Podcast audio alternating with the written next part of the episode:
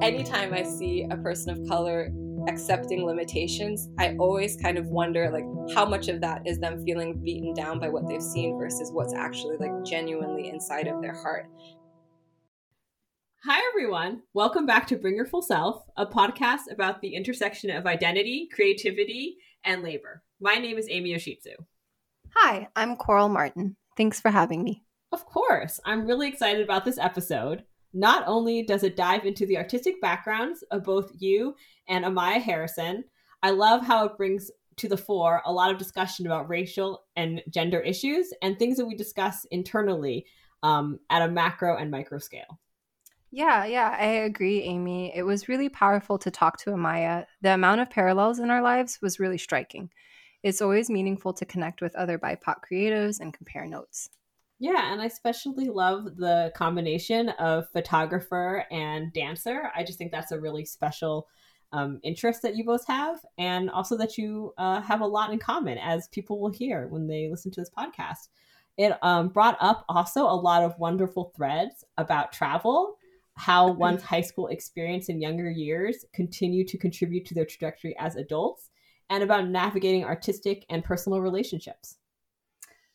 Yeah, I think that in talking to AmaYah, who's also a fellow OSA grad, um, it was really, it was, I mean, it was striking for me as someone who, you know, I don't spend a lot of time reflecting on every choice I made in high school. Um, it was really, it was really fascinating to see that for both of us, choices we made at OSA really affected our trajectory as artists and just generally in our lives. The time we spent at OSA really shaped us. And so it was it was really for me meaningful to to have that conversation because i don't really take a lot of time to reflect on that on a daily basis. Awesome. And coral i know you have a lot going on and that you're juggling tons of projects and i wanted to see what you've been up to since we recorded this and what's going on in your life if you want to just briefly give us an update. Oh okay. So um, since recording this conversation, I started working um, for a school in Berkeley called Berkeley Ballet Theater as the, the director of the school. And um, it's been about four months that I've been in the role, and definitely a ton of learning, a ton of uh, kind of adventure, and I'm really excited to see what the what the year what continues to to bring and what unfolds as I grow in the new role. Congratulations. All those ballet kids are so lucky to have you. Oh, I know because you've been doing ballet in Berkeley for 3,000 years. Yeah, 3,000 years. Just about 3,000.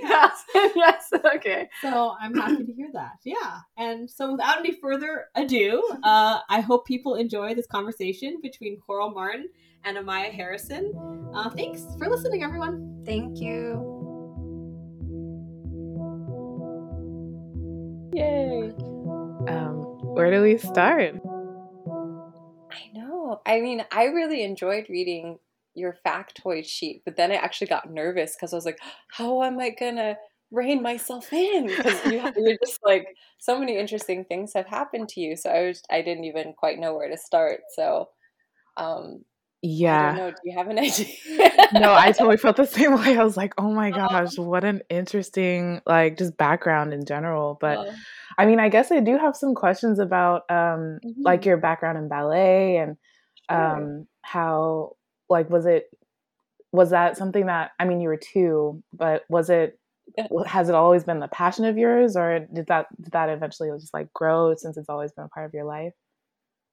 Yeah, that's a good question. I mean, I think the reason that my first ballet class happened when I was two had everything to do with being a younger sister and not mm. a lot mm. with me being adamant about taking ballet classes when I was a toddler. I mm. think it was just, you know, my older sister was going to the classes um, on the weekend, and I think my parents couldn't leave their two year old at home. They didn't mm. want to get a babysitter. So it was kind of like, well, is there a class for two year olds so that we mm-hmm. can just like kind of drop them both off? And you know, honestly, it's it's interesting because I feel like I have some distinct memories of some of my very early ballet classes, so maybe more like age like three, four. Um, mm. Um, and I think even at that age, it kind of felt like um, it it did already kind of feel like a part of my identity, just because it was this thing that I did regularly. I knew um, it was a space where I was going to kind of expand and grow and I also had a lot of fun. You know, it, it was it was this nice mixture of feeling challenged, feeling like I was aiming for something that felt worthwhile. So not just like I'm just being challenged and it's mm-hmm. painful and frustrating, but mm-hmm. kind of like, oh, the, the goal that I see ahead of me, which at the time that I was like a little kid was just what my teacher was able to do, feels uh almost magical. Like look at this person who's able to to uh kind of harness their their human strength to create something that seems like more more than just human and i thought that was really mm. fascinating and then on top of it because i was a little kid you know they kind mm-hmm. of build in games and um, i think because i started with those classes at such a young age it did kind of integrate into like oh this is part of who i am i'm a dancer and since um, i don't really have strong memories of being like under two all of my mm-hmm. memories kind of have some um, relationship to to dancing and so uh, yeah i mean i think I, I enjoyed it from the beginning i don't think there was ever a point where i felt like my parents were like coral you have to keep going i think i was pretty mm. self-motivated mm. even though they do tell me that because the earlier earliest classes i was taking like the little pre-ballet classes for babies or on Saturday mornings, I think, um, I would not want to go because it was too early for me to wake up. And I tell them I, I was like, I quit because I don't want to get out of bed. and they'd be like, you gotta go because you liked it so much last week. You were so happy afterwards. Don't you remember? And I just, all I could think of, I can imagine because I'm still this way, in the moment was like the warmth of the sheets and just kind of like how relaxed I was. And I was like, nothing could be better than this. Don't lie to me. I thought you loved me. You're my parents. This is this is horrible. And then I'd get out, I'd get go to class, I'd love it, I'd feel all energized. And then like mm-hmm. slowly over the week I'd forget. and then I'd have to go mm-hmm. through that cycle mm-hmm. again. so I do have to credit them for like helping me to continue at those early stages because I think after after the beginning it was pretty self-sustaining, but man those, those saturday mornings yeah that's yeah. a lot of like motivation you have to harness especially as a as a child to learn that so early like oh, man. i still haven't fully like mastered it but yeah I, it was it was a thing um, wow that's so interesting and so when you talk about like the magic of ballet and like mm-hmm. you know creating something from I guess like something physical from from nothing. I guess is that mm-hmm. something that has like influenced any other parts of your life? Yeah, that's another really good question. I feel I, I need to step up my game when it's my turn. but um, I mean, I think that just like any um, any practice that requires you to continually hone your skills. So I think this is the case for basically any artist, any mm-hmm. practitioner of something that kind of like uh, the product you have to externalize, which is everything.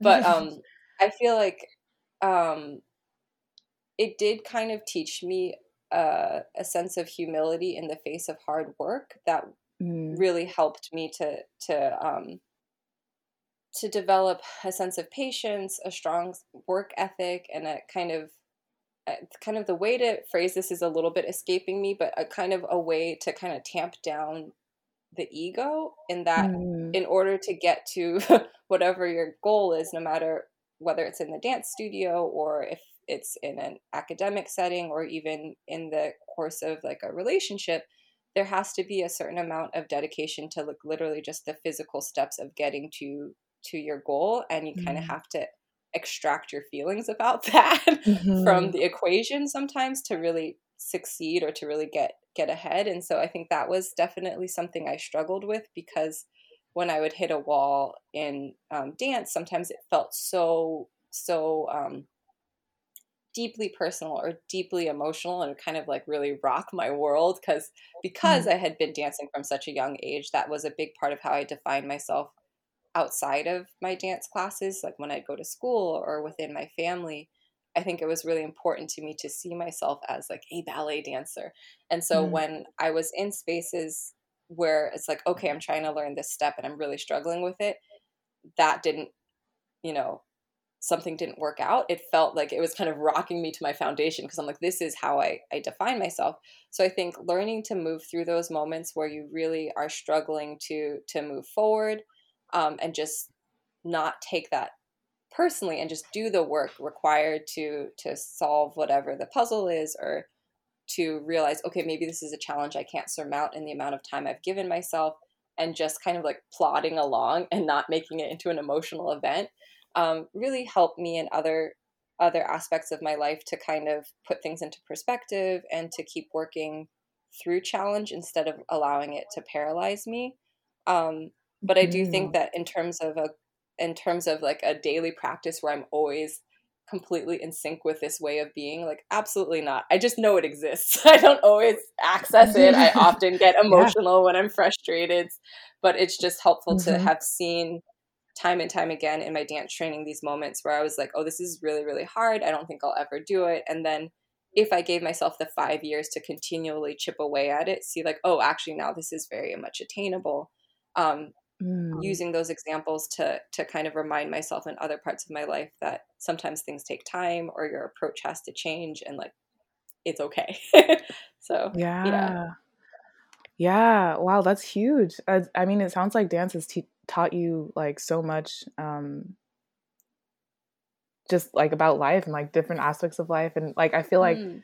the whole lesson of um learning to kind of um I mean emotionally detached sounds bad but like emotionally detached from your challenges in, in order to like get to the next step is um is so big and hard and especially in art since the two are so like intertwined emotion and art and in mm-hmm. order to mm-hmm. like grow you sometimes have to detach from that that's that's really interesting yeah i mean i'm curious i know you know you've been involved in in photography for many years when that spark kind of ignited for you what was the if you maybe it was many different things but can you kind of pinpoint a moment where it was really clear to you that that was a direction that you wanted to move in artistically?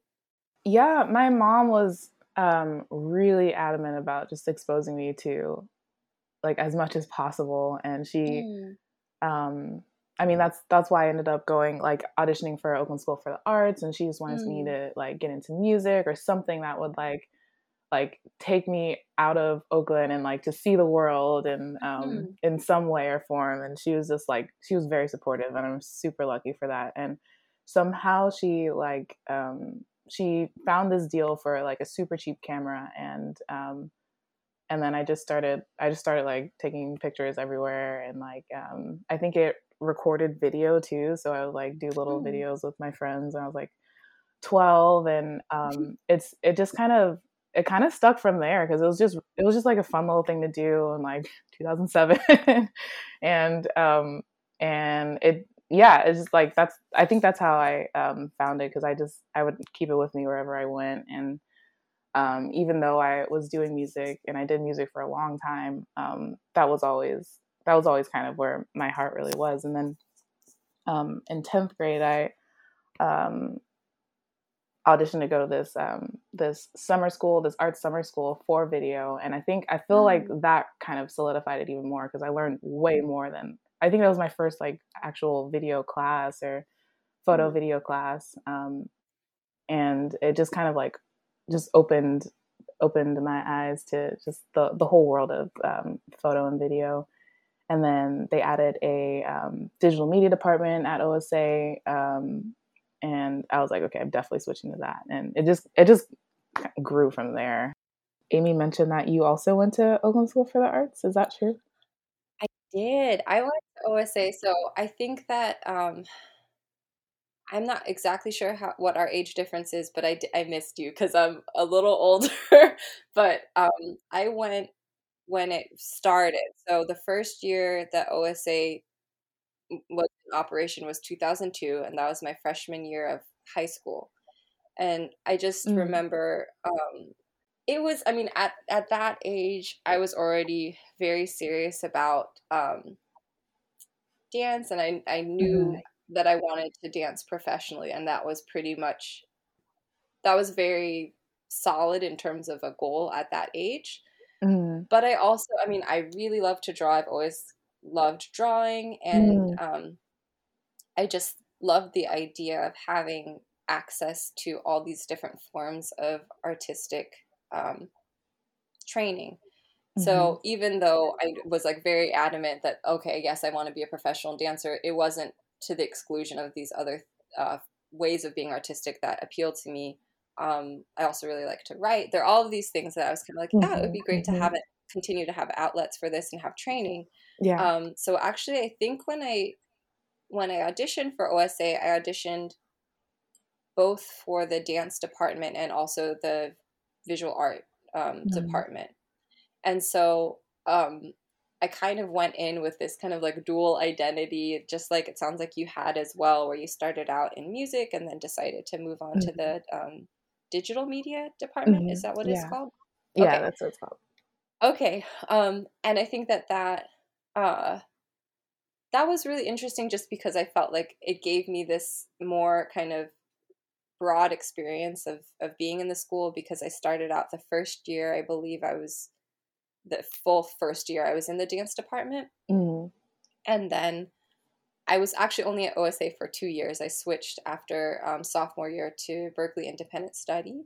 Mm. But in my second year of being at OSA, I moved over to the art department. And I think that just feel felt like a really um, uh, kind of in sync with what I needed at that age, but also just true to the to the to the fact that you know at that point in your life, I think it's really important to be able to be flexible with with what you're interested in and i think it was really healthy for me to like go into the um, art department because i was mm-hmm. leave osa and i would dance for another like three or four hours sometimes five hours after school so mm-hmm. having that year where I was training um, in the visual art department was a really nice balance. The first year was just too much because it's like I'd be at school dancing and then I'd go to my ballet school and dance for mm. several hours and then I'd spend the summers dancing and it was just like I need to do something else. mm-hmm. and mm-hmm. so so yeah, so I I really enjoyed my time at OSA, but because it was brand new, I think there were still a lot of things that were in flux and they were still yeah. kind of figuring out their identity, whether or not they'd actually survive, all of these things. we were still in the basement of the Malonga Casquelourd Center. Uh-huh. At that time, it was uh-huh. still called the Alice Art Center. Yeah.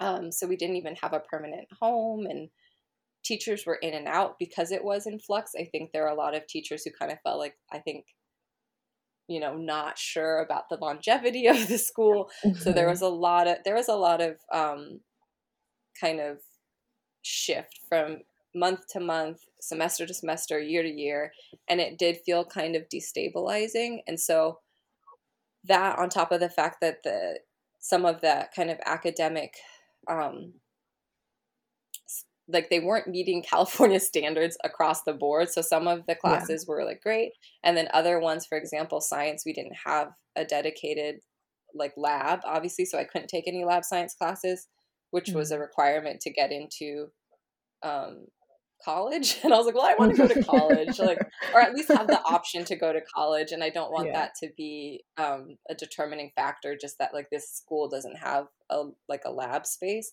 mm-hmm. and so.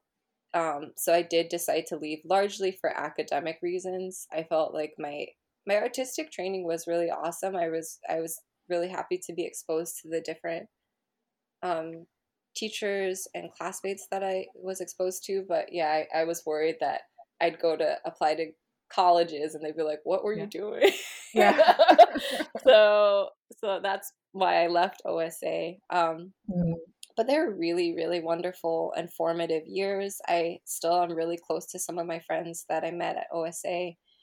Um, so yeah, I feel very proud to to say that I went there, but obviously it's very different from someone who's gone more recently after the school I think has become a lot more um, solid has a, a, really strong reputation like someone who's gone for a full four years like it's that's not the experience i had but i i am mm-hmm. proud to say i have an affiliation yeah so, definitely yeah. like you were part of the the like og crowd in the alice oh, arts man. center Oh, oh my man. gosh, I can't imagine. like I was there when they when they were in the portables in that little parking oh, lot and I know what you're oh. talking about with the like they're still forming. Like sometimes yes. we didn't have a Spanish teacher. Like people oh, were just like going crazy in the portables, and it was like very disorganized. But like you know, yeah. the vision was there.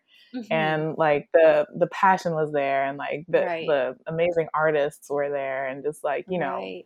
just like catering to um, you know the youths of Oakland like creatively mm-hmm. it was like it's it was really amazing. Um, I think they got it together a lot more when, once they moved into the Fox, and right. um, I've heard things now. Like I think the culture has changed a lot um, mm. since like I graduated. It's just kind of shifted, but um, I don't I don't really know. I'm not really that that close to things anymore. But like I've heard things mm-hmm. here and there, and like some of the people from my grade are trying to like get back into into administration so that they can like keep it the way you know the original vision the way it was supposed to be mm. Um, mm. but it's just interesting like to to hear the stories of like the different phases of osa because they it definitely has shifted a lot mm, for sure years. for sure it's yeah. i mean i i feel like i'm probably even further from what the current iteration of the school looks like um, mm-hmm. but i do mm-hmm. periodically have students that i'm teaching um, like ballet classes too who go to OSA, mm-hmm. and it's mm. always funny to mm-hmm. me because they're they have their like OSA jackets and like all of this gear, and I'm like, we were lucky to just like make it through the day, you know. how how are how are your classes doing? Like how how did you um like?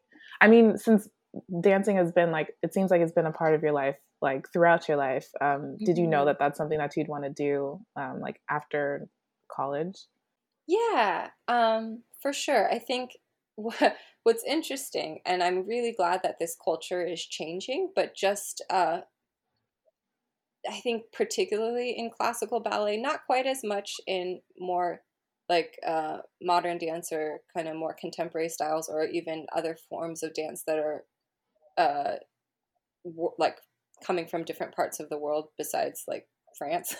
um, there isn't, I don't think, quite as much of an emphasis that on the age you are when you begin your career, but I feel like a lot of the mm. training that I had early on that kind of uh, informed my my um, mentality surrounding like how I should approach my career really encouraged dancers who considered themselves quote unquote serious to mm. begin dancing essentially as soon as you got a contract and to aim to get a contract by like around 18 so a lot of the mm. people that i uh, trained with who were really really serious about their career didn't go to college that wasn't part of like mm. no one really uh, supported that as a goal if they saw you as someone mm. who had promise or talent they kind of encourage mm. you to go for a professional contract as soon as possible.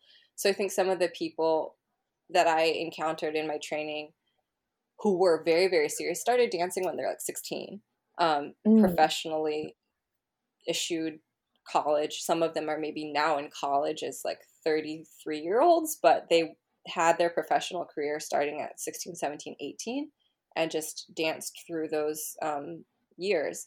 And so I think I I I was kind of in this situation where I really really wanted to succeed to the highest level possible.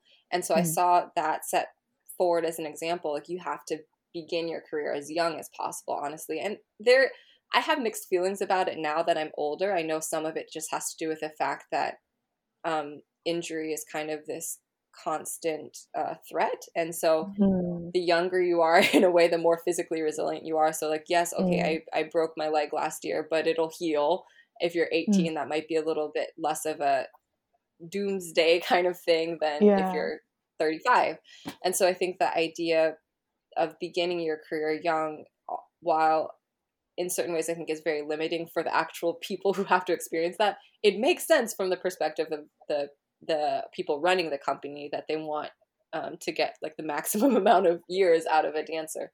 So mm-hmm. there's that. Um, so when I did end up going to college, there was a part of me that was like, oh, this is a failure. I'm failing by going to college, which is so yeah. sad and so kind of um, unfortunate. And I didn't like really in like the depths of my soul believe that, but I think I'd just been in so many spaces where the the idea of success did not include college at 18.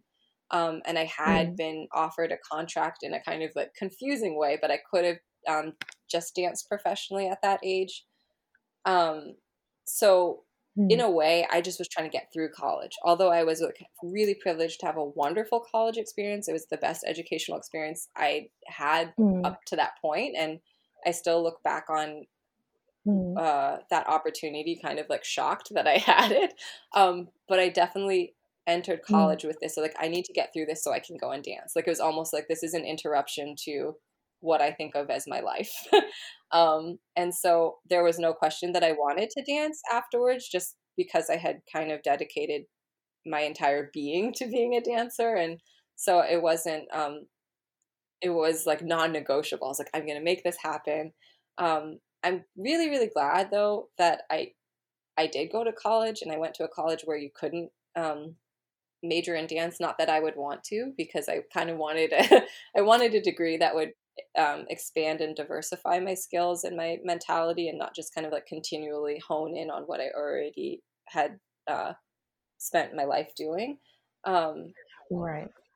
but yeah I, I, definitely there's no question. I was like yeah i, I want to dance. So um so yeah so it's it's everyone ends up kind of going on their own path. I ran into a lot of people in college who also uh, were really serious about dance but you know um, like me i mean i was also very serious about academics wanted to get a, a degree. And so that was also really encouraging to have that community of like-minded people because i never quite had that when i was in training of people who were like very or at least i'm sure there were people around me but i didn't connect with them. I didn't meet them who were mm-hmm. really really like yeah like i love to dance. If this happens great but i also like want to get a solid education and push myself as much as i can academically. Um, so i'd always felt a bit isolated in that um, regard. So it was nice to have that community of people who kind of walked a similar path to me by the time i got to school to college that is. Mm. i'm sorry i got really off topic. Mm. no no not at all. Not at all. I'm just like yes it's so interesting um, what did you What did you major in? I ended up majoring in um, social anthropology. I knew um, in school I was really some of the like the, the subjects that I was the most engaged by were, um, you know, the sciences and uh, humanities. So I was like, you know, I don't necessarily want to have to kind of like split my interests, and so I found this um, department called the history of science mm.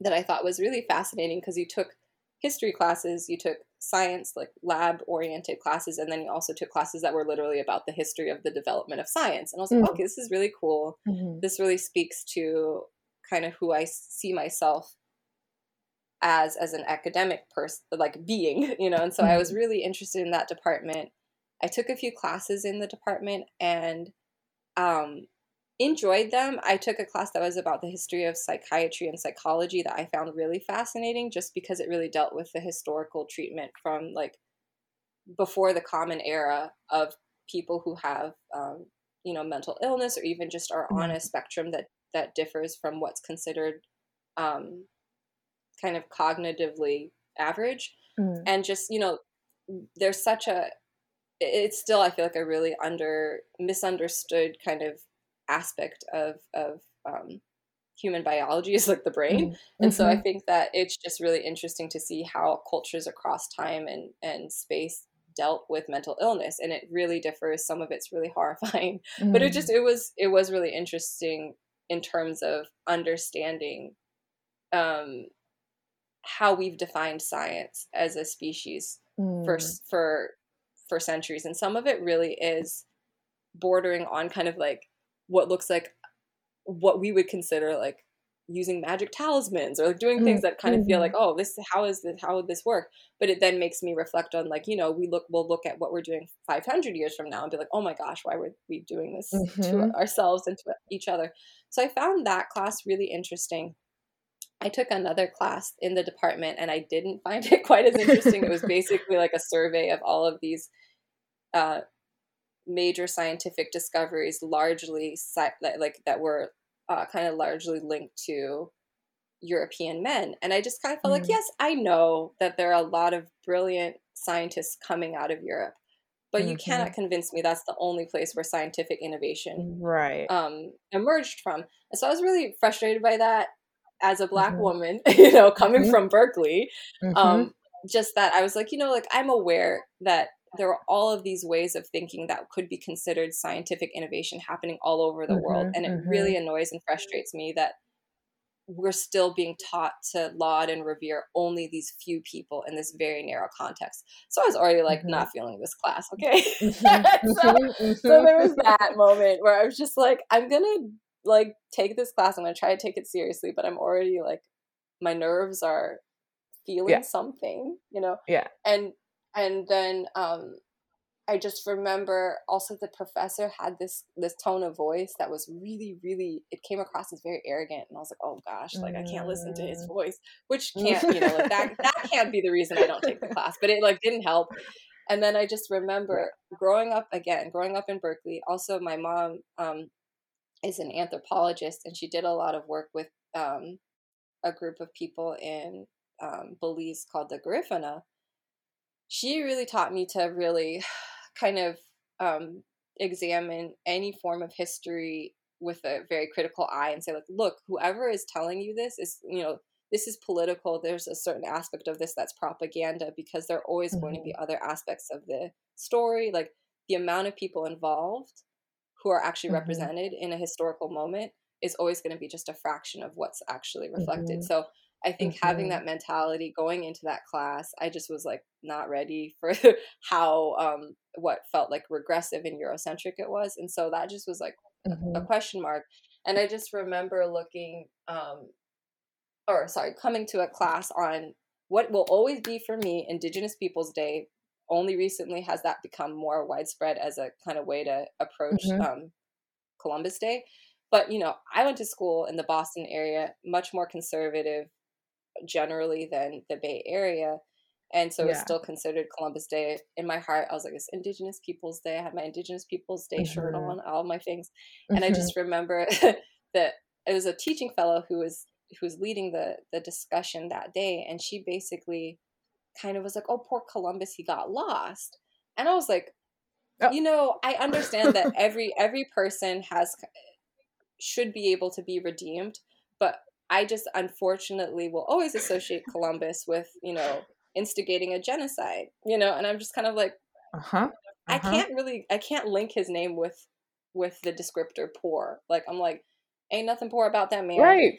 He like defrauded he, all these people of their right. wealth and their livelihood and their, their actual lives. And like, no, I just cannot, I can't sit in this classroom and listen to this. So I got up and left and I emailed the the teaching fellow and I was like, this really I found problematic. And her response wasn't my favorite, so I left that department. I tried really hard to make it work. I tried really hard. And I remember my proposal was also not taken very seriously because I was really interested in like um, neurobiology and biochemistry, and I wanted to do research on the actual physical effect of racism on the brain, which people currently are involved in that type mm. of research but i remember getting this feedback of kind of like oh like we don't really have a precedent for that like i don't know what we're going to do and so i just knew i was like okay this is not the space for me there are a lot of things here mm. that have mm. the potential to to work in mm. theory but like in practice this is not a space for me it does not actually feel like um i am being mm-hmm, taken mm-hmm. seriously or like my experience as a human being is really being honored because i'm here trying to learn about things that I think affect a lot of people, and yet I'm just learning about Copernicus. Like, don't need to. Sorry, Copernicus. And so, so I moved over to social anthropology because it just felt like a space where we were trying to learn about the experiences of of a, a, wide swath of people, including people of color, you know, and like honoring the the, uh, traditions of a variety of people and their and kind of uh, lionizing their knowledge as as legitimate. And so i think that was really what i was seeking in that history of uh, mm-hmm. uh, science department. They just weren't ready to do that sadly. I mean it, granted i i mm-hmm, graduated mm-hmm, from college yeah. 11 years ago but still i'm just like it's very disappointing. So i i moved because of moved over to the um, anthropology department just because yeah. it felt a little bit more politically aligned with the type of work I wanted to do. And ultimately, I'm really, really glad that I did. But I tried mm. really hard not to study anthropology because my mom mm. was an anthropologist. And I was like, I don't want to seem like a copycat. I am so long winded, AmaYah. I'm gonna stop. Oh no, uh, no! Stop talking, like... and I really want to hear about. That concludes part one of a conversation between Coral Martin and AmaYah Harrison. Part two will be available next week on the same platform you're listening now. Bring Your Full Self is put together through the collective effort of the members of Converge Collaborative. A special thanks today to Coral and AmaYah and to you for listening. If you're interested in learning more about our group, our work, or would just like to say hi, you can reach us by emailing converge at convergecollaborative.com or on Instagram at Converge Collaborative.